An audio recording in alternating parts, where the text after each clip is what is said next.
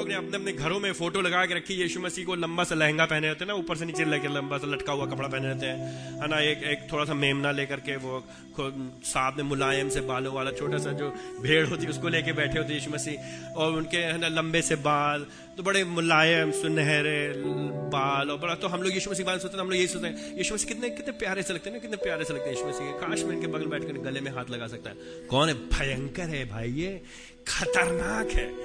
ये प्रभुओं का प्रभु है। ये ये हमारी और आपकी, अगर वो दया निकट हमारी, आपकी ऐसी की तैसी कर सकता है। ये परमेश्वरों का परमेश्वर है भाई।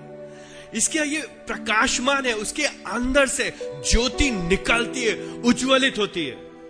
किरणें निकलती हैं, जलती हैं। मत लीजिए हल्का इसको। मत खिलवाड़ करिए यीशु मसीह से। मत खिलवाड़ करिए। लोगों के कहने की वजह से ये नहीं बन गए हैं भगवान। ये कोई फकीर नहीं थे जो अच्छे काम करते थे, किसी को खाना दे देते थे या भूखे रहते थे और लोगों को बड़ा पसंद आता था, इसलिए वो बन गए भगवान मरने के बाद। ये वो नहीं है भाई। कटोरा लेकिन नहीं फिरते थे, ये वो नहीं है। ये परमेश्वर का परमेश्वर, ईश्वर का ईश्वर, संसार का मालिक है। ये आपका मालिक है ये मेरा मालिक है ये।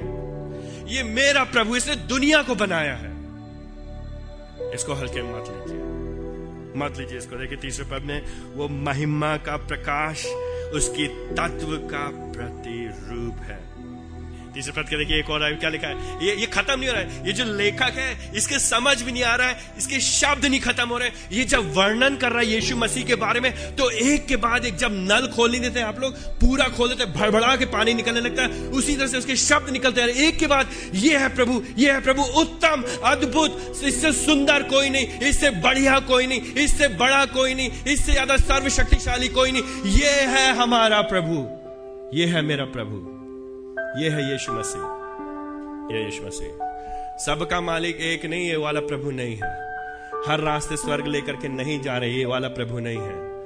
ये वाला प्रभु नहीं है। कोई बात नहीं, चलता है आपकी आस्था आपकी आस्था, मेरी आस्था मेरी आस्था नहीं। ये एक ही आस्था है, एक ही रास्ता है, एक ही मार्ग है, एक ही सत्य है, एक ही जीवन है, एक ही ज्योति है। या तो आप उसको जानते हैं या तो आप उसको नहीं जानते। खत्म।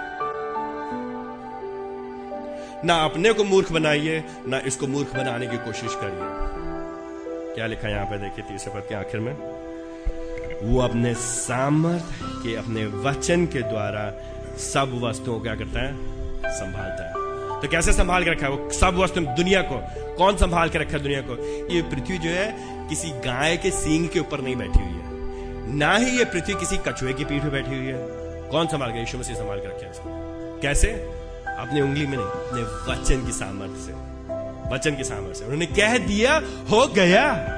परमेश्वर ने उत्पत्ति में कह दिया, हो गया, सृष्टि हो गई। प्रभु जी ने कहा, सुबह होनी चाहिए तो सुबह होती प्रभु जी ने कहा, रात होनी चाहिए तो रात होती प्रभु जी कहते हैं, बारिश होनी चाहिए तो बारिश होती है। अपने आप नहीं होता। प्रभु जी ने कहा है, इसलिए हो रहा है। प्रभु ने कहा, बच्चे पैदा होने चाहिए। प्रभु ने कहा, लोगों को मरना चाहिए। प्रभु जी जिसको चाहते उसको देते जिससे चाहते उससे लेते जब चाहते वो तब करते प्रभु जी अपने हाथ में थामे हुए हैं। कौन था मैं अपने हाथ में? प्रभु जी थामे देखिए यहाँ पे क्या लिखा है। मैं नहीं कह रहा हूँ तीसरे पद क्या लिखा है? वो सब वस्तु को संभाले हुआ है। वो सब वस्तुओं को रोके हुआ है। वही है मालिक। वही है प्रभु का प्रभु। ये कोई छोटा मोटा छुट भैया ईश्वर नहीं है।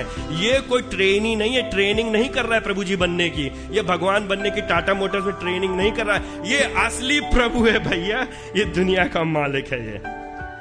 ये है हमारा प्रभु। मत खिलवाड़ करिए इससे। भयंकर है प्रभु जी ये। इसकी आराधना करिए, इसको सुनिए। जब ये कह रहा, मैं हूँ, प्रभु जी कह रहे मैंने अपने पुत्र को भेजा है और ये देखो पुत्र ये है। तो हम क्या करेंगे? हमारा प्रत्युत्तर क्या होना चाहिए? हमें गिरना चाहिए अपने अपने अपने घुटनों पे। हमें अपने आँखों को बंद करना चाहिए। उसके सामने कहने प्रभु जी, मेरा जीवन आपका है, प्रभु जी। अब हम आपके लिए जिएँगे। हमें आपसे जो आप कहेंगे, वो हम करेंगे। जो आप कहेंगे वो करेंगे। नहीं, आप क्या वो पापों को धो करके उसने और क्या किया? जो ईश्वर है, ये पुत्र कैसा, ये अद्भुत पुत्र उसने क्या किया? उसने पापों को धोया है। किसके पापों को? अपने पापों को नहीं, हमारे और आपके पापों को। हमारे आँख बदले वो क्रूस के ऊपर चढ़ गया, मारा गया, गाड़ा गया, तीसरे दिन जी उठा। हमारे पापों की कीमत उसने चुका दी, जिन पापों का दंड हमारे पर पड़ना चाहिए था, उसने अपने पर ले लिया। परमेश्वर पिता के क्रोध को अपने पर ले लिया, परमेश्वर के पिता के क्रोध को शांत कर दिया उसने। मेरे लिए, मेरे खाते, मेरे वास्ते, आपके खातिर जो लोग उसके ऊपर विश्वास करते, जो लोग उसके, उनके पापों की कीमत को चुका करके, धो करके, फिर उसने क्या किया? कहानी खत्म नहीं हुई है अभी देखिए कहानी खत्म नहीं है। ये अद्भुत पुत्र है। ये पुत्र है भैया। ये खाली नबी नहीं है। इसलिए जब लोग बोलते हैं, वो अच्छे नबी थे, नहीं, नबी नहीं है। ये प्रभु जी हैं। ये परमेश्वर हैं। परम ईश्वर। इनसे बड़ा कोई और है ही नहीं। ये है खुदाओं के खुदा। ये खुदावंद परमेश्वर है। ये है हमारा यह हुआ परमेश्वर यीशु मसीह। वो पापों को धोकर परमेश्वर पिता के दाहिने ओर बैठ गया। परमेश्वर पिता के वो स्वर्ग में उठा लिया गया। वो मनुष्य बन के ज़रूर आ गया, लेकिन मनुष्य बन के रहा नहीं। वो मारा ज़रूर गया, गाड़ा ज़रूर गया, लेकिन वो जी उठा मृत्यु उसको दबा के नहीं रख सकी, पृथ्वी उसको रोके नहीं रह सकी पत्थर का कब्र के ऊपर का पत्थर उसको बंद नहीं कर सका। उसने उसको तोड़ करके वो बाहर निकल आया और पिता के दाहिने हाथ बैठा है स्वर्ग में उठा लिया गया, वो स्वर्ग में विराजमान है। क्यों पिता के दाहिने ओर बैठा है? क्योंकि वो पिता के साथ है, पिता के बराबर है, वो परमेश्वर है, उसका प्रतिनिधित्व करता है, जैसा बाप, वैसा बेटा। और वो क्यों बैठ गया? क्योंकि उसने अपना काम पूरा कर दिया, हो गया। उसको खड़े होने की ज़रूरत नहीं है। उसको अब वो आराम कर सकता है, वो बैठ सकता है। ये कहने का तरीका हो गया खत्म। यीशु मसीह ने क्रूज के ऊपर क्या कहा? हो गया, पूरा हुआ। उसका काम मृत्यु के ऊपर, उसने जो काम करना था, पापों कीमत चुकानी थी, उसने चुका दिया। हो गया, खत्म। वंस फॉर ऑल एक बार हमेशा के लिए। भजन संहिता दूसरा अध्याय का बारह पर हमको क्या करना है? आपको क्या करना है? पुत्र का सम्मान करो। पुत्र का सम्मान करो। या नीचे लिखा है, पुत्र को चूमो। उसके सामने गिरो, उसके सामने गिड़गिड़ाओ, उसकी आराधना करो, उसकी उपासना करो, उसको हल्के में मत लो कहीं ऐसा ना हो कि वो क्रोधित हो जाए और तुम मार्ग में ही नष्ट हो जाओ। क्योंकि उसका प्रकोप शीघ्र भड़क सकता है। क्या ही धन्य है वे सब जो उसकी शरण लेते हैं। क्या ही धन है वे सब जो उसकी शरण लेते हैं। क्या आप उसकी शरण में आए हैं? क्या आप जानते हैं उस पुत्र को यीशु मसीह को?